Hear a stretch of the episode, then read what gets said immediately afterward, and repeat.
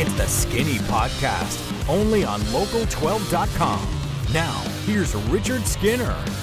Welcome into the Skinny Podcast, the Bengals edition. I'm Richard Skinner, Local12.com digital sports editor and columnist, along with Jed DeMuesy, Local 12 reporter, producer, and anchor. And we are going to look back at the win over the Colts. We're going to look ahead. Just looking at your face. To the game against the Jaguars. Talking about this discussion that we're about to have. But here we go. The AJ McCarron trade that was, wasn't, was botched. Maybe actually on both ends to some degree, whether or not it was a Bengals paperwork issue or not, but maybe on both ends. But but let's get into the ramifications of this first and foremost. Let's go back to the offseason where there was some belief that the Bengals Jed should trade AJ McCarron because he is a free agent. He's technically a restricted free agent today, but he is going through an arbitration process trying to become an unrestricted free agent because Which or- or I- yeah, go ahead. Which I didn't realize was still on the table for It him. is, yes. That is still very still not much been on resolved. the table. Still not been resolved. We'll talk about that in here in yeah, a little bit. okay. Um, and the thought was, okay, get something for him in the offseason. Value's going to be high. And the Bengals at the, at the combine, Duke Tobin said, our phones are, are available. Call us if you want.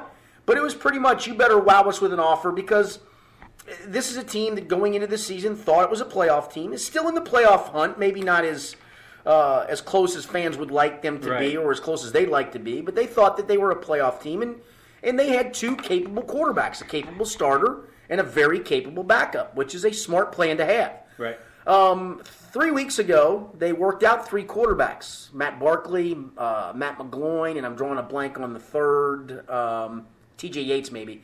Um, they worked out three quarterbacks, and I even wrote a column that surmised, well, maybe this is a precursor for looking into dealing A.J. McCarron at the trade deadline if you're not where you want to be, and.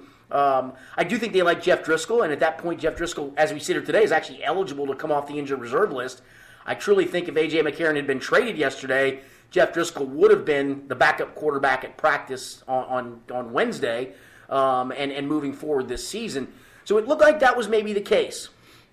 So the Bengals apparently do have a plan in place to trade AJ McCarron to the Cleveland Browns on Tuesday by the 4 p.m. deadline.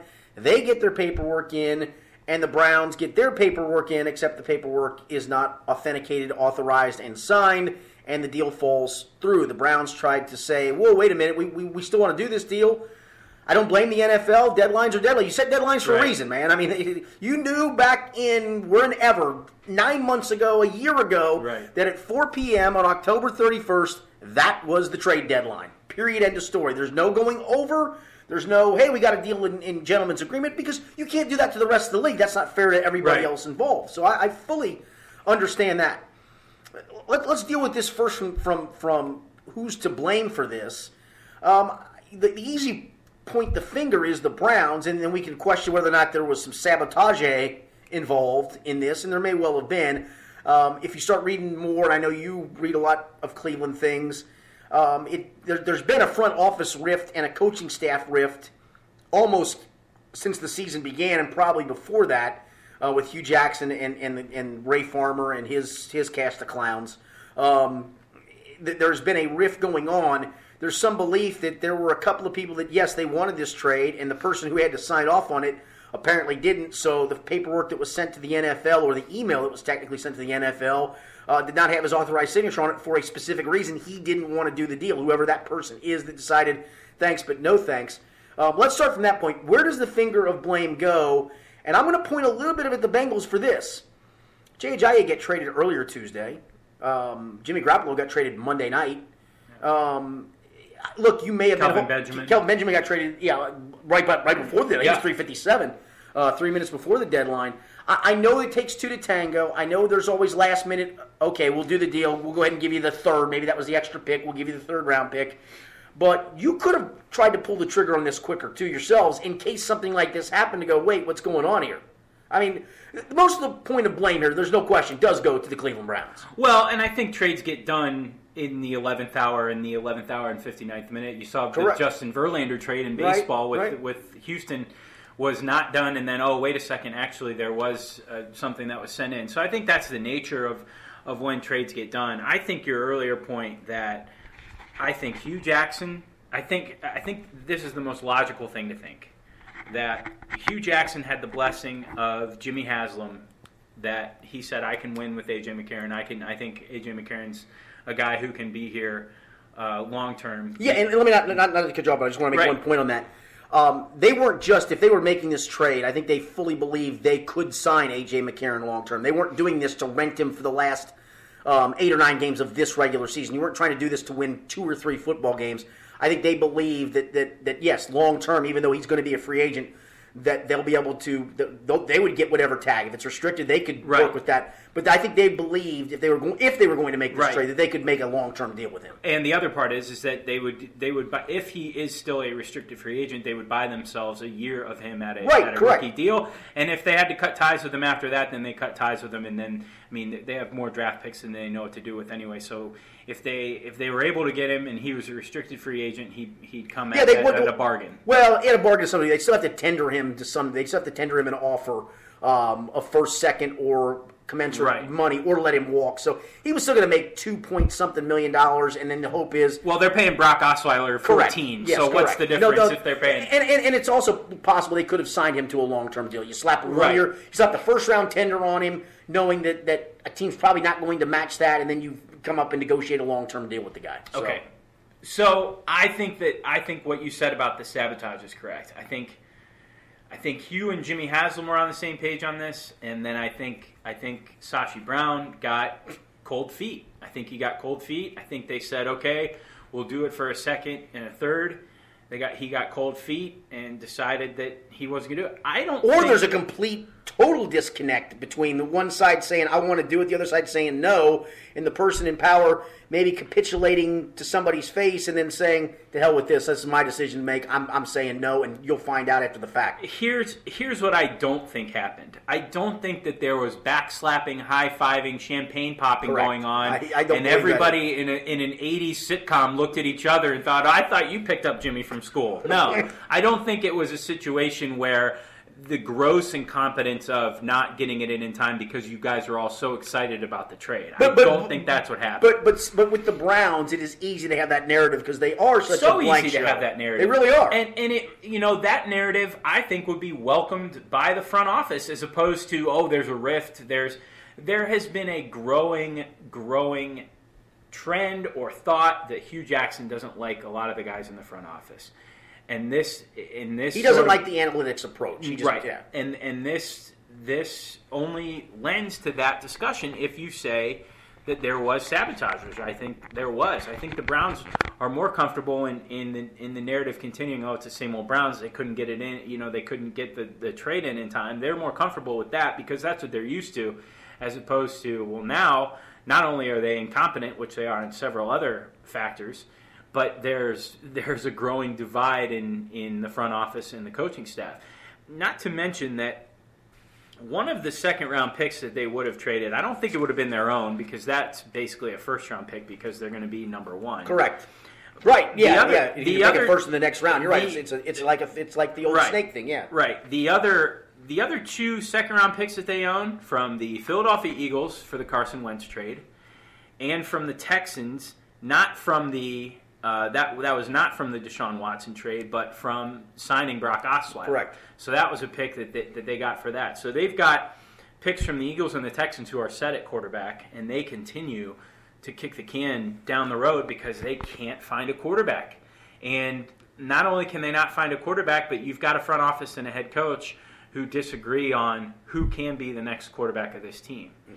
Not to mention that we go into Garoppolo getting traded to the 49ers, and everyone says, well, Garoppolo couldn't couldn't the Browns have offered and got more Hue doesn't like Garoppolo. Hue doesn't like Garoppolo, but here, the other part of it is is that Brian Hoyer is probably in the next few days going to sign with New England. He already and did. and okay, already did, but he couldn't be a part of that trade because Correct. of compensatory picks and all that sort of nonsense. So not only that, That was basically what the trade became. right, right. So uh, people are saying, well, you know, the Browns they they're getting a second and third. Or the giving Bengals, up, yeah. Bengals are they're giving up a Is second. Jimmy third. Garoppolo not worth at least that? Right, right. So who knows? There's there's also talk that Gar- obviously Garoppolo and Brady have the same agent, so there was some influence there. We don't. He doesn't want to go to the Browns. I think Bill Belichick would trade. He would trade his mother up a river if he thought that was the right move. But I think there was some, some uh, you know, uh, there was something there where Garoppolo didn't want to go to the Browns. Not to mention that you do when you trade within the division, you're going to ask for maybe a little more than you would otherwise. Well, let's segue into that. That's perfect. And, and I, I, did a column, kind of a five takeaways takeaways from it, and, and one of them is the fact that the Bengals five takeaways from this trade. Yeah, and actually I forgot about this. I, I could have come up could, with a six. You could go I ten almost. I, I, almost forgot. Actually, there's a sixth I'm going to bring up here on this here in a minute. I think um, one of them is the fact the Bengals were willing to trade inside the division. Uh, the fact that they would have faced him this year when they still might be in a playoff race tells me this tells me they're not very worried about AJ McCarron. That, that, that oh, no. look, that I, as a backup, very suitable. Can he start for teams in this league? Yeah, I think he could start. He would start for the Browns tomorrow if he'd have been traded to them. But I think it also shows, as much as fans think, well, you got to play AJ McCarron over Andy Dalton. Bengals don't. know Whether you agree with it or not, Bengals don't think that way, and they're so unworried about him. They're willing to trade him to a divisional opponent you're going to see twice, including another time this year. Well, there's no question, and you're assuming that AJ McCarron would have been able to learn that Browns offense in time to play the Bengals. It's Hue's offense. He knows it. That's a joke. Um, there's no question if it's if it's the Bengals trading McCarron, if it's the the Patriots trading Garoppolo. If you trade a quarterback at this time of the year, or really at all, you're basically saying we don't have we're not concerned. Well, I, I, if the Bengals had traded him to someone else, knowing that look, he's a restricted free agent somebody's going to give us a second and a third. We'd have to slap a pretty good tender on him just to get a second. Hell yeah, let's do this. Let's let's do this now. And that's where I thought when they worked out those three quarterbacks that okay, they were really they liked Driskel a lot. He'd be back about that point. If he's not back, here was your insurance policy working these three quarterbacks out. Um, and, and I truly thought, okay, maybe something is in the works. I still would have never believed it would have been to the Browns unless it comes back to great. Doesn't matter to us. He ain't gonna hurt us any. Go ahead, take him. And not and, to not to mention that it's Mike Brown, right? Trading with the, the Brown. Yeah, that's not. He's not gonna want egg on his face, right? Right. I mean, he's just not. Yeah, and it's the it, last it, thing he wants to do is give the Browns a quarterback that, in theory, could start them on the path to winning a division title. He's not going to do. He doesn't want to do that. No, of course not. He does not want to do that. Um, so it is it is surprising. I think anytime you trade a quarterback, you're you're saying ah, we're not we're not too sure about this guy, but especially as you mentioned within within the division.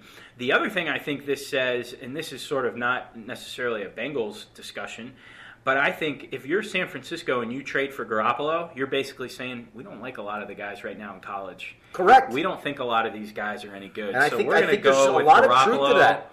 Uh, we don't like Sam Darnold. We don't like Josh Rosen. We're not because so none sure of them have the done anything to make you believe that, right? We're not so sure. Uh, what's his name? Mason Rudolph. Yeah, from from Oklahoma, Oklahoma State. State, that yeah. he can, you know. So that that's a bit of an aside, but No, I think it's I no, I think there's a lot of truth to that. I do think this. I do think Garoppolo and AJ McCarron had at least shown enough in their brief stints, um, replacing Brady and, and, and Dalton respectively, that that based on the quarterback pool that's there, they at least deserve a chance. I, I think it does show that, and I think that I, I get that, but I think part of what you said is absolutely right.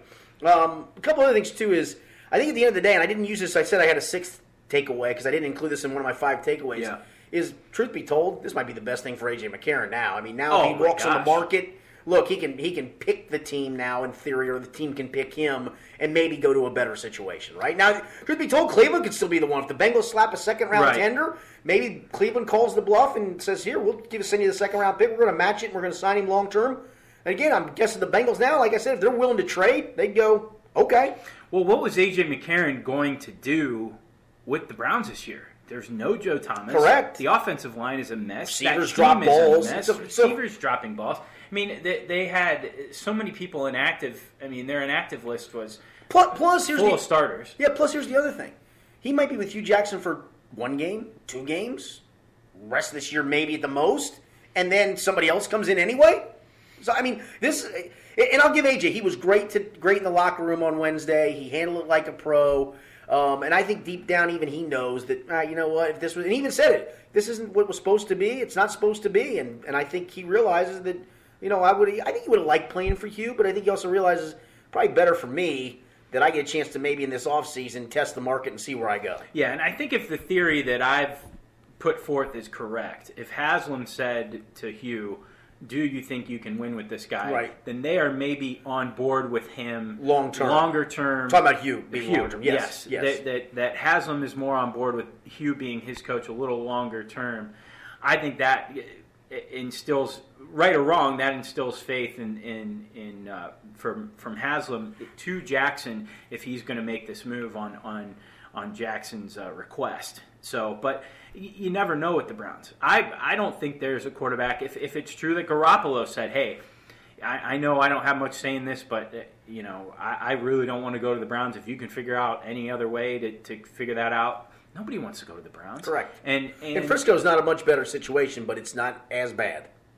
I think it's They're- a mu- I think it's a better situation. The Browns, not with not with the not with the dysfunction, not with the dysfunction. There's some I think John dysfunction- Lynch at least has a has a plan that he's going to stick to, whether Yeah. that works or not. No, I'm saying that. Oh it's yeah, better. yeah. No, I thought you meant going to the Browns would be better. No, yeah, yeah no question. No, No absolutely question. not. No the question. Browns is the biggest. They're the biggest dumpster fire Correct. in the league. Correct. They're the biggest dumpster fire in professional sports. Yes, very much. So I think you know they they had uh, the- the Niners front office had their issues with Jim Harbaugh and and that whole rift or whatever and, and letting him go. But I do think that that's a better situation. Even though I think it's a much better situation because I don't think there's a situation that compares to Cleveland right now. No, no doubt about it.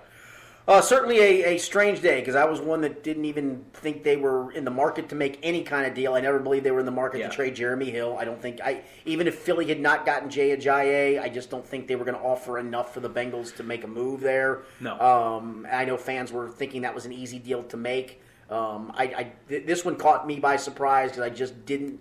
As late as it got, I just didn't think anything was going to going to happen. One one other point, I do think it shows this, and I could be way wrong. I think it does show also. I think they like Jeff Driskel, at least in a backup role. I thought he did some things in the preseason that made them like him, and I think even though you can argue it's it's not a long shot for the Bengals to make the playoffs, but it is a longer shot. That they were more than comfortable going those last nine games with Jeff Driskel as the backup, and if Andy Dalton had gotten hurt, they were going to have. Look, you're, you're, as you know, you're one snap away in this league um, from from going ahead and putting him in there. Yeah, I, there's there's no question that they were comfortable with with Driskel. And they were not signing Colin Kaepernick, in case anybody was wondering. No, Okay. that's no, that wasn't going to happen. Thank but yeah, I think uh, I think that uh, I think that they were. I think that's exactly what what moving McCarron says. And outside of of McCarron, it's it's such a double edged sword because you say yes, he did enough, but really, when he did play in those games, it, it would have been very interesting. He did. He did. He did okay. He did, did what, okay. He did what a what a back. He, you know what he- What did he he- showed you is this. He showed you he he's not an incompetent quarterback, and I don't mean that in a bad way because I like Right. the kid. I think I do think he can start and have some success I- in this league. I guess but, I- he averaged 180 yards passing per game. Um, what he did was, and I hate to do this because people think Dalton is. He, he really managed the three games he played. Um, you know, they got off to a fast start in the Denver game, and, and all of a sudden Denver just shut him down and shut that offense down completely. He was more than willing to take a sack rather than, than throw the ball into coverage. That's why he only threw two picks, yet was sacked uh, 12, no, nine times in three games. Um, again, with a pretty decent offensive line that year, as you recall. Right. Because he was more than willing to take a sack. He did what they told him to do. Don't don't throw interceptions. Don't take risks. And we're going to be good enough to compete to win the first two games, which they were, and then good enough to at least go out to Denver and compete, which they did. reasonable to think that Jeff Driskel, presented with the same opportunity, could have done the same thing. I, I, can't tell you today, but I could tell you maybe going into next year, a third year with the with this group of guys, that I think there'd be a little bit more comfort level. I, I really do. I, I mean, I thought I saw some things in preseason that made me go, Right. "Ah, he can do some things. Uh, he, he can do enough to, to get you through. Could he start 16 games in this league right now? No, and I, I don't know if McCarron can yet either because I haven't seen it. I've seen a four game sample that was okay. wasn't bad, wasn't good. It was okay. So The, the the craziest if situation is if Jeremy Hill doesn't fumble that ball against the Steelers. he does have the playoff win. He'd be the one with the playoff win. And then you start then talking. you start talking. I mean, There's no could- doubt. You're right. The narrative, this- the, narrative changes. The butterfly effect that could have No doubt. resulted in that you're you're cor- you're correct. would have been interesting. Uh, let's look back uh, at the at the win over the Colts, where I, I'm not sure if Carlos Dunlap, if he doesn't run that ball into the end zone for a touchdown, if the Bengals win the game. Look, they would have gotten a field goal, and they were in scoring range to score a touchdown. I just the way that offense has gone in the last few second halves. 19 yards at Pittsburgh. You take away the first touchdown drive against the Colts. They had 26 yards the rest of that second half. Teams are latching on pretty quickly to what they're doing, and they're shutting you down in the second half. If Carlos Dunlap doesn't go into the end zone, my fear for Bengals fans would be your team would be sitting here at 2 and 5, and they would have lost 23 20 because they would have kicked the field goal, um, Right. and that's all they would have gotten out of it. Uh, Yeah, I, I don't. I, the offense, that game. We talked about this game and I believe last week I said this has the feel of a of the Bengals get out and score seven. They're up seventeen nothing, and they kind of mail it in, so it looks Right. close at the end. It was anything but that. Well, and if you look, I mean, the, the first the first time they had the ball, they drove down in a goal to go situation, have to kick a field goal. Next time they have a field goal blocked, uh, that really could have and should have and maybe would have been fourteen to nothing right there. Instead, it's only three to nothing, and um, you're, you're in a dogfight against a bad team. And I'm telling you, Indy is a bad football team, man. And they know, they know they're bad. I mean, they there's no they're hurt. They they they've been bitten by the injury bug several times at, at every different on the offensive line, in the, in the offensive backfield, on the defensive line, linebacker, cornerback. They've had an injury to a key guy at every position. It, it's to the point where it, it looks more and more like Andrew Luck probably will not play, even if he's capable of playing this year. This was a bad team, and they made guys look fantastic. Doyle looked fantastic. The, what, what's the defensive lineman's name? Anderson. yeah, He was running circles around that, that offensive line. take a number. A lot of people are. Uh, yeah, but I mean, these are guys that that you know cast off. Even one of your own cast offs, Yeah, Margus Margus Hunt. Right. You had Pierre Desir and and Barkevious Mingo, guys that the Browns gave up on, that were making plays in this game. Eh, eh, you know. got him a football recovery. That's right, and this is this is a shamble of a, of a team in Indy, and you know, a win's a win in the NFL, and it's hard to win in the NFL. But you know, it's it's interesting to think that this team could very well be two and five, and they've got a they've got a pretty decent test coming up on Sunday. Yeah, for sure. and we're going to talk about that in a second. I do want to touch on the John Ross situation because I know that's another hot button item for, for fans that are that are listening and following this team. John Ross got six snaps. I said five on TV. I'm sorry, I forgot the snap he was in on a penalty, and I guess that counted as, a, as an official snap. Okay. But uh, five snaps. Um, just on the Marvin Lewis's conversation on Monday about John Ross, I'm guessing there's a good chance he'll be a healthy scratch on Sunday, or at least a chance he'll be a healthy scratch on Sunday.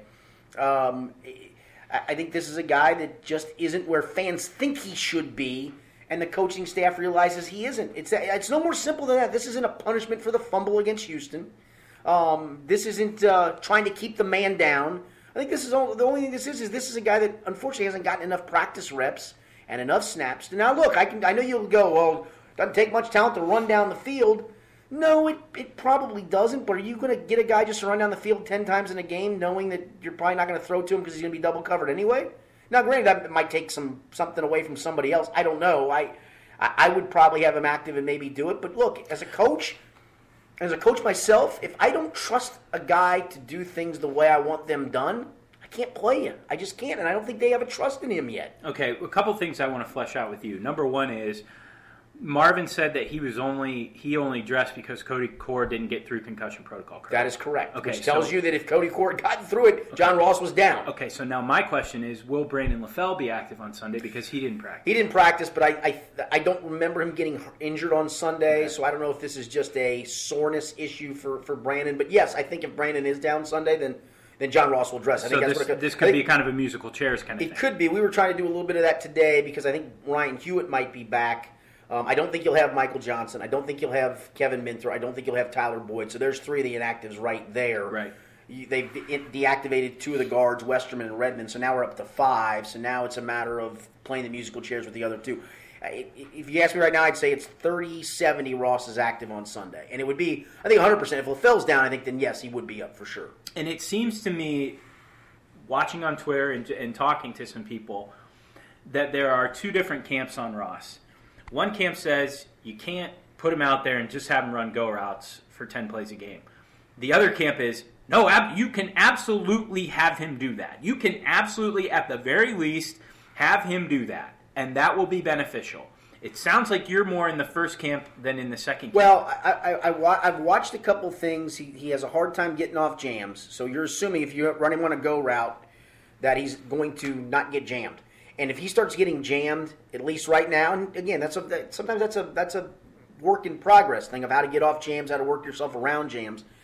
If, if he can't get off it, then guess what? That safety that you're going, well, he's going to take a safety too. He ain't going with him. If he can't go for the line of scrimmage, the safety, they're going to the Okay. defensive coordinator going to go. Don't worry about him. You got him man to man on that side. You're, you're you're fine because if you jam him and hold him up, and you don't have to have the safety rotate that way. Guess what's going to happen against this offensive line if you take a seven step drop, hoping John Ross gets open deep down the field?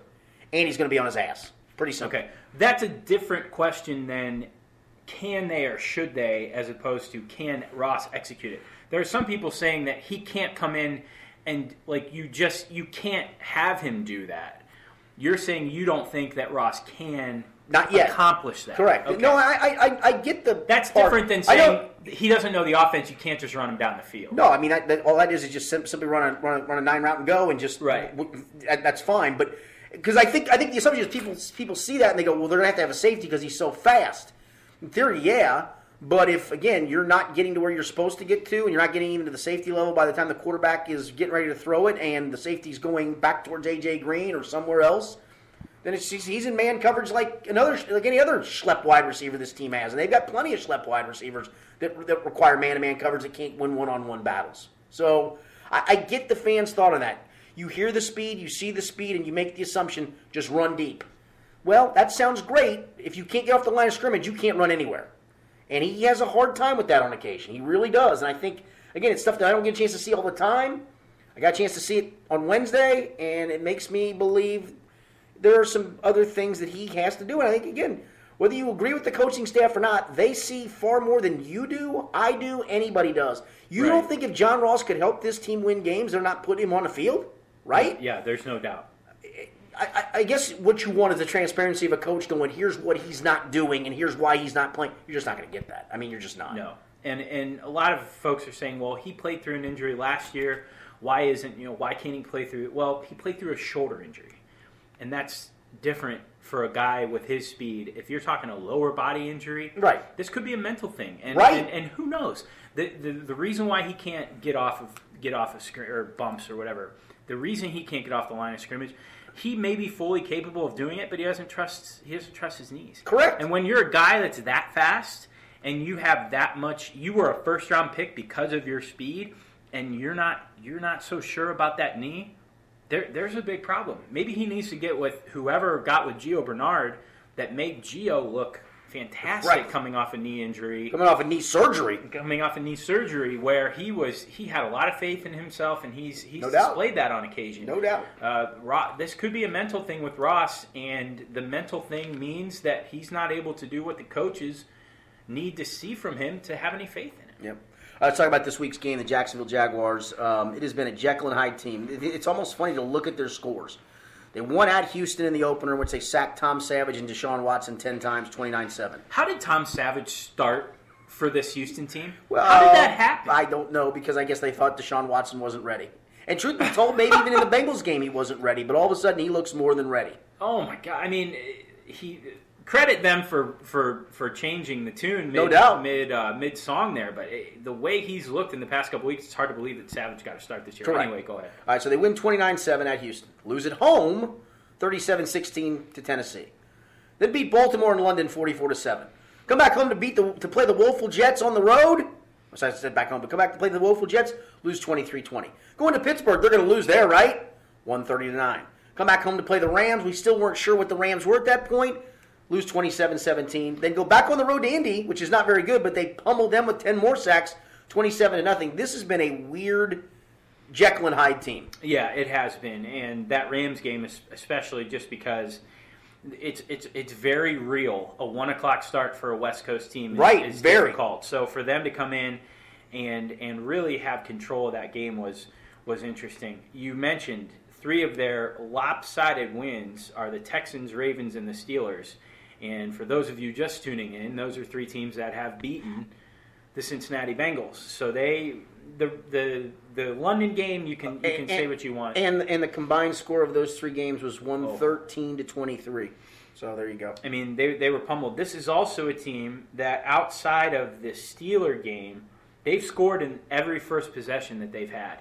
Six out of seven games, they have scored either a field goal or a touchdown.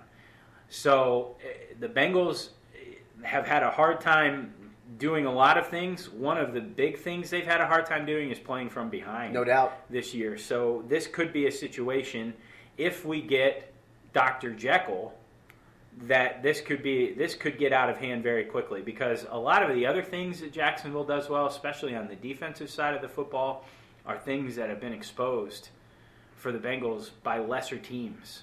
I'm going by the. I, occasionally like to play the horse races, and there's an angle when you look at some things called the AB AB angle, where a horse throws in an A race, then a B race, then an A race, then a B race, and it's pretty good if you look along the lines. This team's gone AB AB AB. So they're, they're due for the B, which is a bad game coming up, at least by that method. So if you go by that method, Bengals have a chance. And they're coming off a B bye. Bye. That's that. That might be the unfortunate. So part. hopefully that it could be unfortunate. It could be, you know, you can say what you want about how they've been AB, but they've at least had a rhythm that's got them to four and that- three. that's true. So maybe a bye week, if you're a Bengals fan, if you're an optimistic Bengals fan, you're saying maybe this bye week gets them out of rhythm. Maybe something happens where, you know, they I don't know. Fournette looks like he'll be back. I was going to say, let, us look at some numbers that are Yeah. real, and, and Fournette's numbers being one of them, and, the, and the way they've run the ball. They're averaging 169 yards a game, first in the NFL, and it's and, and they're very committed to it. They're going to run the ball a bunch. They're 34 times a game on average, but they're averaging five yards a carry, with teams knowing, look, they, they don't want Blake Bortles to throw the ball unless they have to for the most part. So they are playing eight in the box, and they're still running it and running it stupidly effectively well. Bengals have been pretty good against the run. You take some quarterback runs out of the mix against them, mm. they've been pretty good.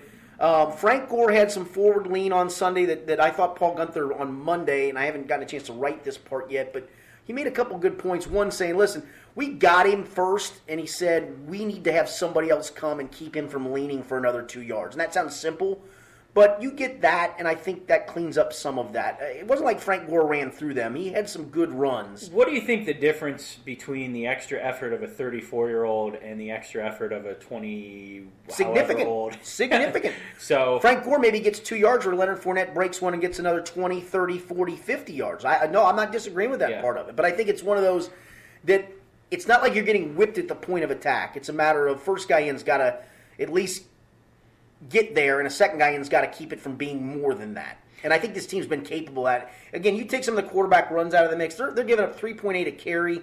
I haven't done the math on it. I, I'd say probably it's down to 3.6 if you take the quarterback runs out. Um, you know, Gore's numbers weren't off the charts great, and No. Le'Veon Bell's weren't off the charts great, but both teams were very committed to running the football, though.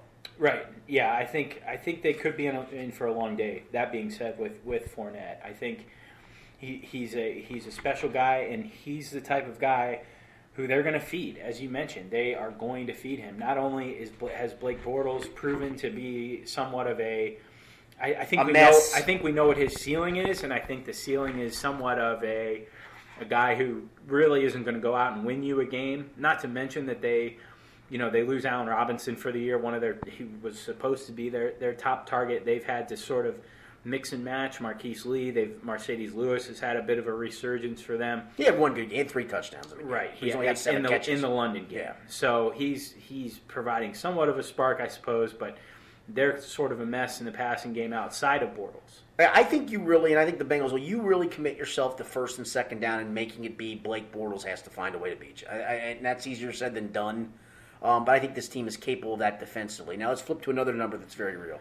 The fact that Jacksonville has sacked the quarterback 33 times. They have two 10 sack games.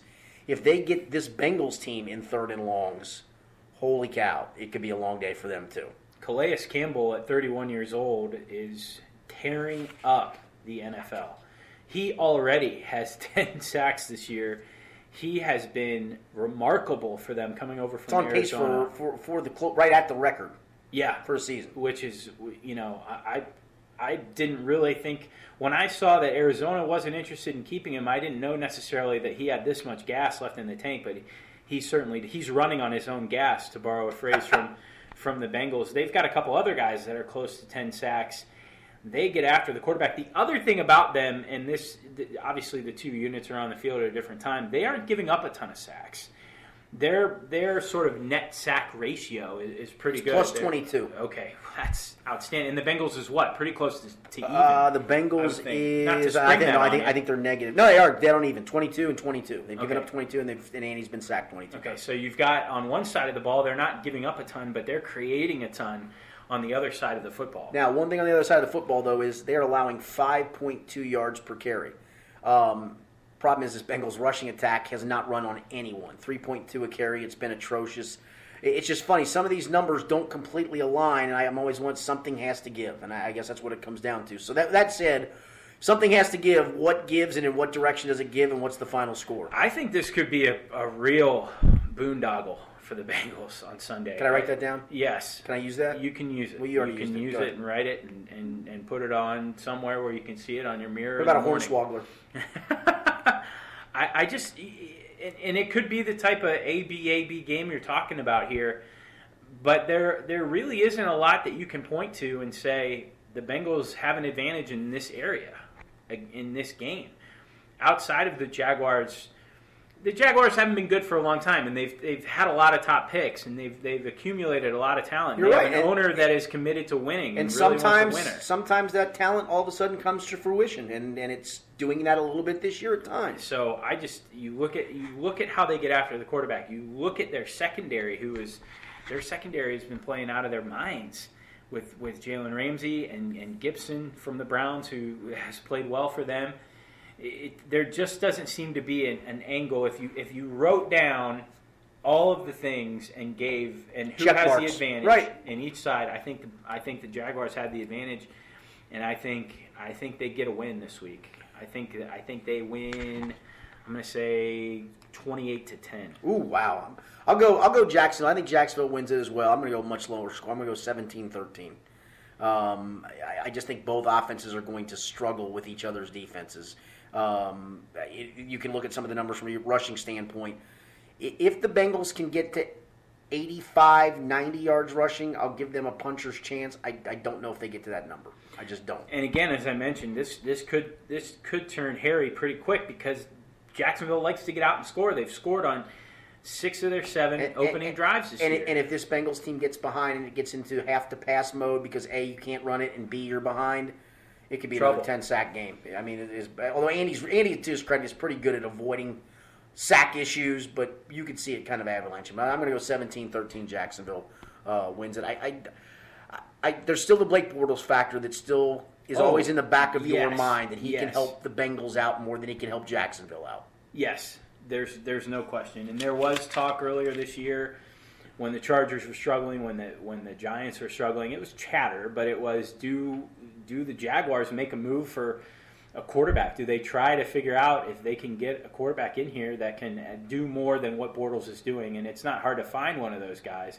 But they're sticking with Blake, and uh, and, they're limiting him. They're, they're, they're They running are. the football. I mean, They are. smart. they're limiting him and if they played all their games in London that he'd be he'd be knighted by now because he seems to play well there but uh, outside of that they're he, they are limiting him but I think I think the Jaguars get the win this week All right, time for our three-team teaser of the week, where I got off the schneid a week ago. Thank you, thank you.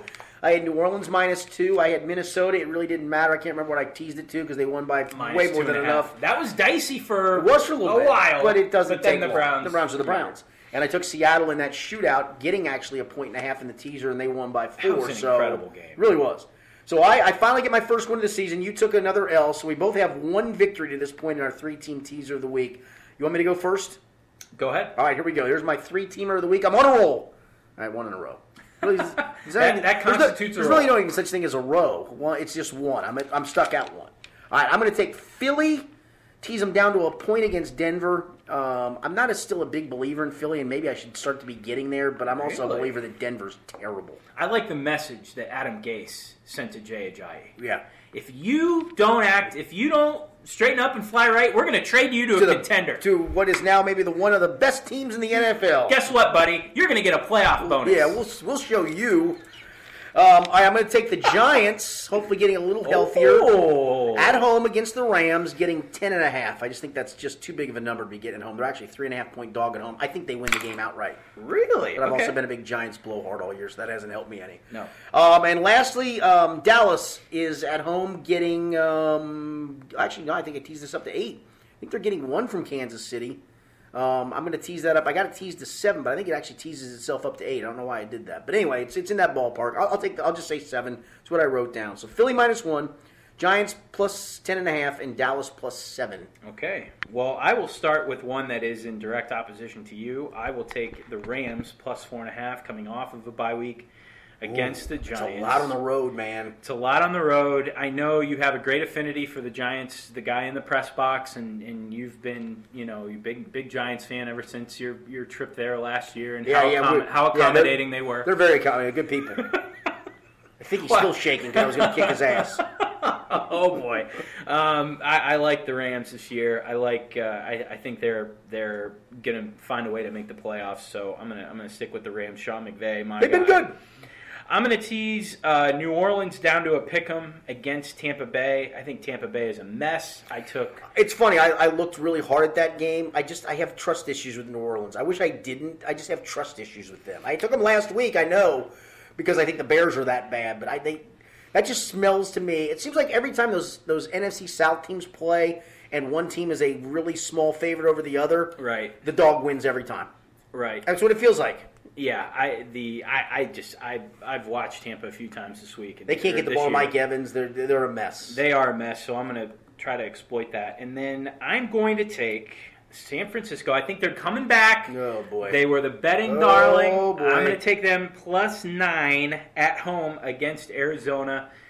I think Arizona is, is getting close to mailing this season in. Sure. There was there was talk this week. I think Air- Bruce Arians came out and said that I don't think we're getting David Johnson back.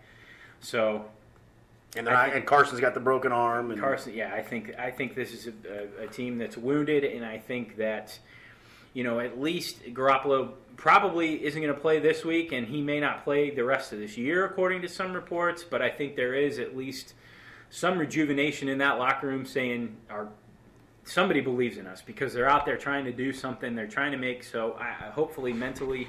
And nine points can help them get get it at least cover against the Cardinals. All right, there you go. There's your uh, there's our three team teaser of the week. Lastly, uh, give us the Bengals Nation update for uh, basically the upcoming week and, and what else you got going on. Well, this Saturday you can catch Bengals Nation. We'll have George Iloka as our guest, and then a week from Wednesdays, we're taping this on Wednesday, so a week from today, I believe we have AJ Green scheduled to join us at the Moerlein Lager House. So that will be uh, obviously when when uh, when AJ comes around. There's there's a high demand, so you, you probably want to get there early because we only have a limited number of, of autograph tickets. Um, so the Luke Fickell show, obviously 10:30 Sunday night on Star 64. They Maybe head to maybe a win, Tulane, maybe a win. potentially, maybe. Let's hope so. Um, and then uh, Sports Authority on Sunday, obviously. Uh, you will be on the field with Gary from Jacksonville, Yep. win or lose. And uh, whole complement of shows. 6, 10, and 11 every night. On There we go. And you can catch uh, our podcasts each and every week. I got the Angry Quarterbacks podcast with Tom Gamble, my former radio partner, and Tony Pike, the former UC quarterback. And of course, our college basketball podcast. Going to start that up twice a week. We're going to do one more one day podcast for, for this coming week. You'll, if you're listening to this now and you've not got a chance to go to local12.com, please do so. And you can catch college basketball podcast with Rick Roaring from Musketeer Report and Chad Brendel from BearcatJournal.com. For Jed DeMuesy, I'm Richard Skinner. Thanks for being with us on today's Skinny Podcast, the Bengals edition.